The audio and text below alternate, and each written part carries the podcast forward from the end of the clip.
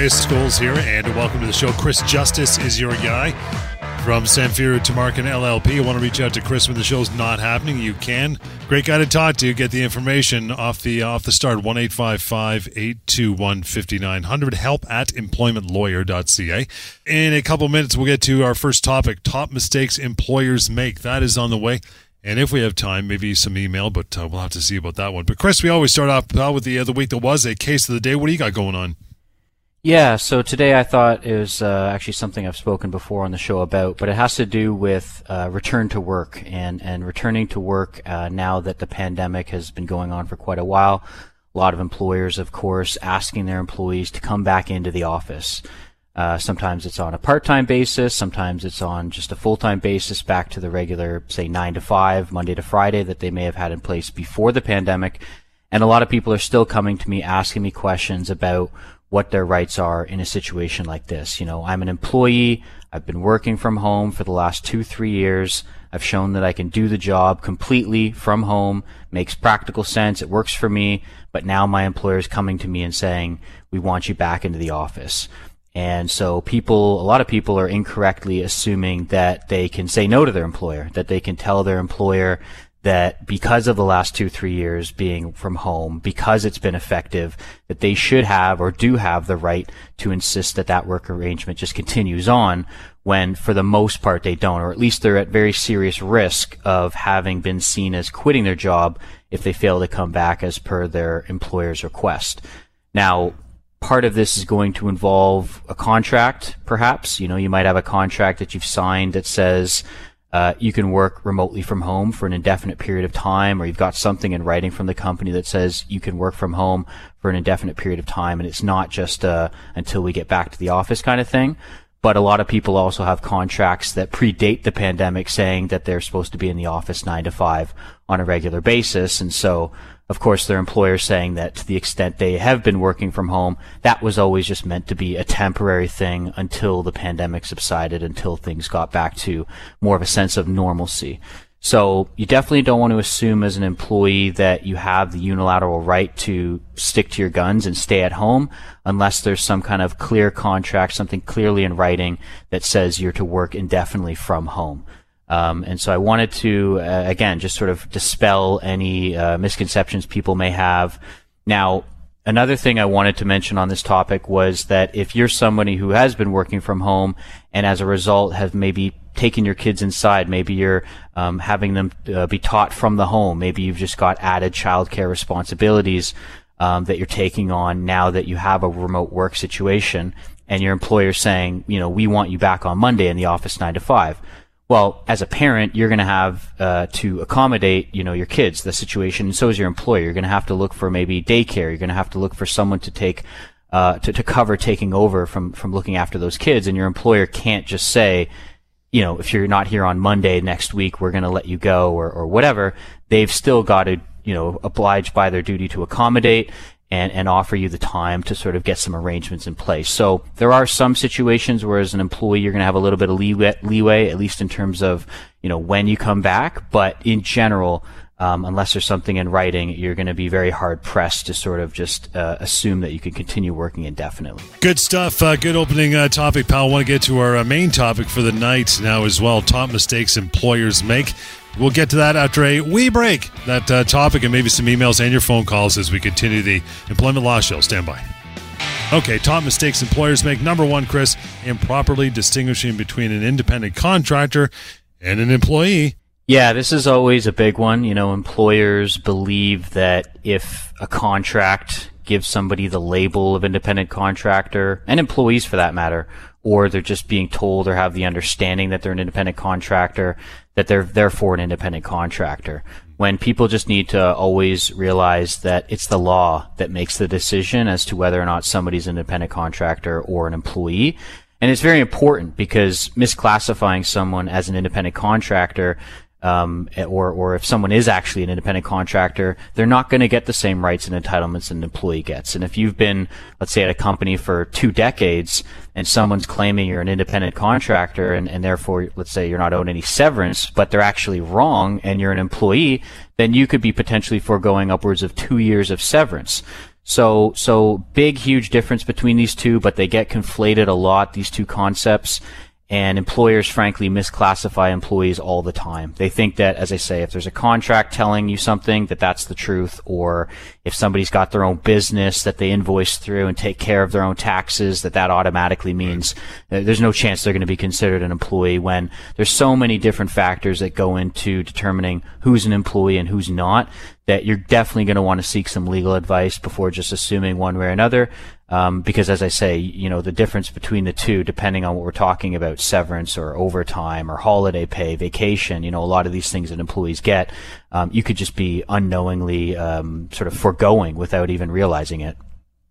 Another mistake they make a big one is, if you can believe this still happens, failing to take harassment complaints seriously. Yeah, or if they do take the harassment complaint uh, into consideration, they don't conduct uh, a proper investigation. You know, it's just riddled with flaws. Um, but yeah, certainly taking uh, complaints seriously is vital. Um, a lot of people, a lot of employers still don't. They think that maybe the problem will resolve itself. Um, whole adage, boys being boys. Uh, they might try to, you know, have the employees themselves figure it out, or just, as I say, kind of let it sort of get brushed under the rug. And that's, you know, a huge red flag, and, and the employer, of course, is going to be in a lot hot, hot water for doing that. But also, even if they investigate, a lot of times you'll see the investigations very biased. They'll almost have the conclusion in their mind, um, and then sort of work backwards from there and gather the evidence against the employee in that sense. A lot of times the investigator themselves is an employee to some extent of the company, and then there's issues of partiality there. Um, so yeah, employers definitely need to conduct investigations, but they also have to do them swiftly and correctly. They got to make sure they do it from a non-biased perspective and whether they do it or they don't, um, you know, even in today's day, you're still finding a lot of employers uh, misstepping when it comes to these things. And yeah, you've, you've got serious issues at play. And, and that not only can lead to someone effectively being constructively dismissed as a result of a faulty investigation, but also other forms of punishment uh, to the employer for things like reprisal mm-hmm. um, and whole, a whole host of issues that, that can come with this. So it's very important that employers take these things seriously um, and uh, as I say, kind of come from a place that's impartial as possible. Number three, now assuming it's okay to place someone on a temporary layoff, and a lot of employees would assume that's okay too, actually.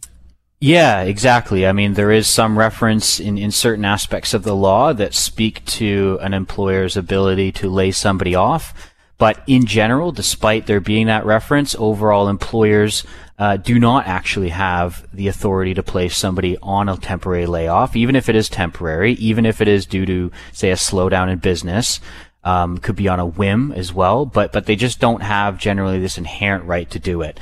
And a lot of employers mistakenly believe they do. A lot of employees think that it can happen, and these employees that think they can happen just sort of let it happen, and then later on maybe they find out it can't necessarily happen in that way. But now it's too late because you as an employee have waited several months, or maybe you've been laid off several different times before realizing that there isn't this general right. And again, that can be too late. So they don't have this automatic right, um, and unless you as an employee specifically agree to the layoff or give the company the permission to lay you off, or maybe there's a, a contract again at play that mentions the employer's ability to place you on a layoff, um, the employer generally doesn't have this right. And if you're in the situation where this is sort of being imposed on you, as an employee, you can interpret that at law as a termination, as a constructive dismissal, and essentially go after the employer for your full severance rights. Number four is this firing an employee for cause when it isn't warranted. They haven't built it up yet. Yeah, a lot of times employers, especially for long-term service employees who might otherwise be looking at a pretty large severance package, uh, employers uh, far too often I find try to build this case, and, and a lot of times it's a flimsy case um, for just cause to let that person go. Because, of course, if an employer can make out just cause and establish, say, for example, there's this serious act of willful misconduct, then there is technically a possibility they could let somebody go and not have to provide them with any severance on the way out just that these circumstances are very, very, very rare. It's very hard for an employer to meet that threshold. They literally have to show that, to a court that they've done everything they can before jumping to that. And whether you're looking at employers who just simply go from zero to 100 and let you go for cause over one incident, or you've got employers that might be referring to a series of incidents, but they just haven't papered their file that well. There's no official warnings given. The employee doesn't realize the severity of the conduct. I, see, I still see a lot of employers misstepping when it comes to this, and they need to be careful because to allege just cause and deprive somebody potentially of you know massive amounts of severance yeah. and it actually not hold water or even worse just be completely done in bad faith is going to expose that employer to a whole number of penalties whether it's wrongful dismissal damages punitive damages severance potentially human rights damages. It'll depend on the circumstance but you know again it's it's something that employers want to be very careful about. Let's get uh, Vince on the line here. Hey Vince thanks for hanging on. How are you I'm great. How are you guys doing?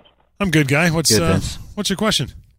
Well, I want to try and figure out if I'm considered a subcontractor or an actual employee because cool. my boss says I'm a subcontractor, but from listening to the show, show several times, I kind of think I'm an employee because he does make me invoice him. I had to get a sole proprietorship business license. Right. He does make he does make me invoice him, but he stopped making me invoice him, and he says just hand in your hours and I'll just pay you by your hours, and you take care of your taxes and your CPP and unemployment insurance and all that kind of stuff. I drive a company vehicle. I work for the same company every single day. I work for the same guy every single day. I'm not going from job site to job site to job site. I do the exact same job every single day for the same man and drive the same company vehicle every single day. Yeah, no, it's it's a good um, it's good that you called in because as I was saying before, there's a lot of times this misclassification and just because you may be responsible for taxes or invoice through a business or not, that alone is not going to be enough to have somebody uh, seen as an, an, independent contractor or a subcontractor for purposes of the law. And, and like you say, you mentioned a lot of things that typically come with your employee-employer relationship. You know, company car, you're probably subject to the direction of this, this employer. I mean, they may set your hours, they may set your pay. You may represent yourself to the public and to customers as being affiliated with this business or as, a, as being an employee of this business. Um, a lot of it sometimes comes down to how much control the employer or the or the, the company has over you and also how exclusive the relationship is. I mean, you mentioned working solely for this company. You probably very much depend on the income from this company. And again, it's very different than someone who might be working for 10 different companies, doing what they want, you know, sort of a mercenary for hire, so to speak, have absolute control over everything um, versus maybe a situation like yours where it seems to be a lot of factors showing the control that they have over you. Maybe you're subject to performance reviews. Maybe you've got an office that you go in. Maybe you've got a business card with your name on it, with the company's name on it. So there's a, a, ver- a variety, a variety of different examples that can show, you know, this is actually uh, something that looks, smells, and feels more like your typical employee-employer type setup, even if there is one or two things that might be a little atypical. And as I say, a lot of times uh, you weigh everything in column A and everything in column B. It's going to massively point towards it being actual employee-employer type relationship. And as I say, if you ever get let go or anything comes up where employees have rights that you're being deprived of, you, you could be talking about you know big amounts of money. Okay, so the best thing to do is maybe contact your office tomorrow and maybe set up a consultation and and just uh, give you everything that I have, and that way you can give me a better idea because I'm being told that he's either going to close the company or he's planning on selling the company. And I was just wondering if that's the case, yeah. if I'm going to be entitled to any type of severance after being with them for 12 and a half years.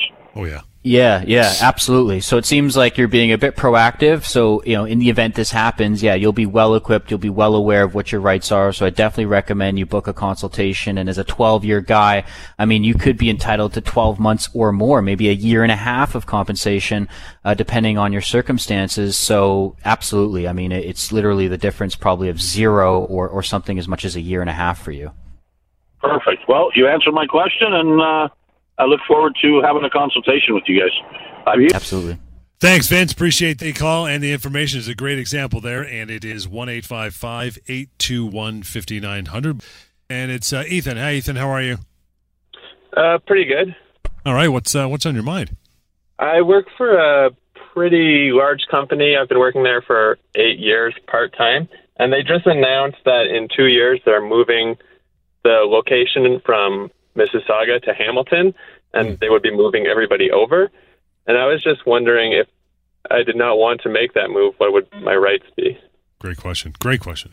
Yeah, and so normally when an employer makes a significant change to the terms of your employment, and that can include location, you know, how far you're having to commute, um, and it's being imposed on you, that's going to constitute a constructive dismissal. Now, in your particular case, I think where the employer has been a bit smart is to give that amount of notice to you. Because oftentimes I find that employers will go to employees and say, you know, next week we're moving from, you know, Hamilton to Barrie, you know, or, or maybe next month we're moving from Hamilton to Barrie and now all of a sudden the person has to consider, you know, a, a commute one way that's two or three times as long, which is a clear constructive dismissal and there isn't really much notice being given. In your case, even if the location is far enough away that would constitute a constructive dismissal, that would constitute something significant, by your employer giving you two years of notice, in law, that's going to give you the ability to ultimately decide if you want to accept the change or not. And so that, you know, employers can satisfy their obligations to employees by either giving them a sufficient amount of notice, which I would say two years is definitely sufficient, or if they're not going to, then they have to essentially, you know, be at risk of having to pay out severance when it's more of a, you know, effective immediately type change. Um, I can, I'd be happy to chat with a, a, bit more about it with you, Ethan, but I do think that, you know, the idea of giving somebody two years to decide is going to probably work in favor of the employer. And so if that's not something you're willing to do, presumably um, you would spend the next two years maybe thinking about it more and, and maybe even going at other jobs, right? And you're, if you're going to look for other jobs that are close by and you're still working at this company in the next, say, two years, your employer also has to give you time off to attend interviews and that kind of stuff. But as I say, I think they were smart by giving you that amount of notice, which I, I usually don't find is the case, and that's where it becomes most problematic. Yeah, that's what I figured. Just wanted to make sure. Thank you. No Thanks, worries, no worries. That's it. If you want to uh, talk a little more, any other questions about your situation, you can always reach out to it's uh, one eight five five eight two one fifty nine hundred. Moving on down to uh, Jake. Hey, Jake, how are you? Jake, we got Jake. I understand his connection's a little weak. Jake, can you hear me? We got you. There you are. Hey, what's up, yep. pal? Hey, hey, how are Go you? Ahead. There you are. What's your question, pal? Uh, uh, hi, guys. Um, what I'm wondering uh, if I can have some more information about accommodations. Um, so, if you get accommodations suggested from a, a medical practitioner and they, they they give it to your employer, what is the employer's obligation to sort of uh, explore those um, potential accommodations? Yeah, so it's a good question. Actually, a company in general, an employer, is going to have an obligation to accommodate any employee uh, with a medical condition that can affect their ability to carry out their duties. So, say for example, you have a note, uh, some sort of document from your doctor or treatment provider, and the note sort of outlines what your limitations are. You know, maybe you can't lift a certain amount of weight or bend at a certain angle or degree you know, generally speaking, your employer your employer is going to have to accommodate that, even if it is an inconvenience to them. And it's going to be very hard for an employer to say that's too big of an accommodation. It is possible, um, but they would have to show what's known as undue hardship. And the bigger the company, the harder that's going to be to show. Um, but as I say, in general, you've got a note outlining your limitations. Assuming you can still do uh, a good majority of your job, your employer is going to have to accommodate that.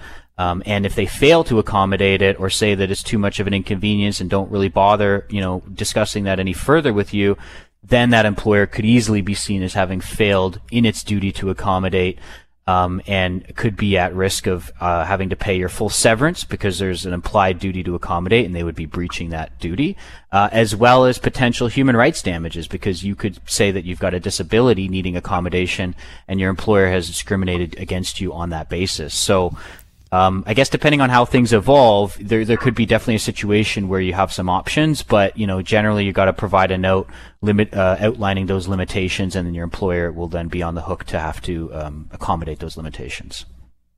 Great, thanks very much. Appreciate it. You no bet, uh, Jake. Thank you for your time uh, tonight as well. Again, as I've told everybody else, you want to reach out to Chris on the outside of the show. It's always available to you, 1 821 5900. Let's get to one more of these. Uh, this particular topic, pal, that is top mistakes employers make. Yeah, it's a big one. Refusing to accommodate a medical leave. That's not smart. Yeah, I mean it's it's just what uh, Jake had had called mm-hmm. in about, you know, asking for accommodation, or maybe there's other scenarios where you're not ready to go back to work. Maybe th- there aren't any restrictions or limitations. You're just you know given the the clearance from your doctor to stay off work. And, and you tell your employer, you know, hey, look, I actually can't do any of the job and I'm going to be off for three months, six months, nine months, a year. I mean, it could be years and your employer may still have to easily accommodate that absence. So whether you're an employee who's ready to go back but with a few modifications or you're an employee who's not ready to go back and needs some time to recover away from the workplace your employer is still going to have that same duty to accommodate. And you know there are definitely scenarios where i've seen employers sort of say look it's been 6 months it's been a year we've accommodated your absence from work long enough uh, you know enough's enough we're just going to let you go or or whatever. And and they think that because they've waited several months or even more than a year that that means they've waited long enough when in fact there are cases where employers have been told they have to hold positions open for two three four five years let alone two three four five months um, so as I say, whether you're in a situation like Jake or you're just asking for some time off, your employer is going to have to give you that time off. And if you come back, your employer is going to have to reinstate you to the position that you had before you went on a medical leave or one that's very, very similar to it. So there's also scenarios where you come back to a completely different job. They've filled yeah. your, your job and, and they say, we don't have a, a role like that anymore. And that, even in, if it's motivated in good faith by the employer, that can still land them in a lot of hot water. And, um, you know, there could be tons of damages potentially owed to the employee. And that's a good way to wrap it up, my friend. Nicely done, Chris. As always, you can reach out now that we are uh, complete for tonight. Uh, the email address we always use, help at employmentlawyer.ca. The website is pocketemploymentlawyer.ca. It's free, it's anonymous. You'll have access to the severance calculator. And if you prefer a good old fashioned phone call, if you have your preference to Chris and his team, 1 821 5900. See you next time. Catch you next time on the Employment Law Show.